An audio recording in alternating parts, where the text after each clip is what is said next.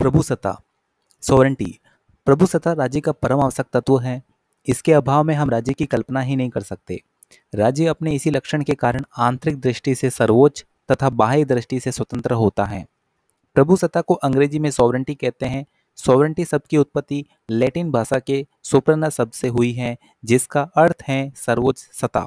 अतः प्रभुसत्ता किसी राज्य की सर्वोच्च सत्ता को कहा जाता है। संप्रभुता शब्द का सर्वप्रथम प्रयोग फ्रांसीसी विचारक जिया बौदा ने 1756 में अपनी कृति सिक्स बुक कंसर्निंग रिपब्लिक में किया। इसीलिए उसका उद्भव 16वीं शताब्दी में माना जाता है।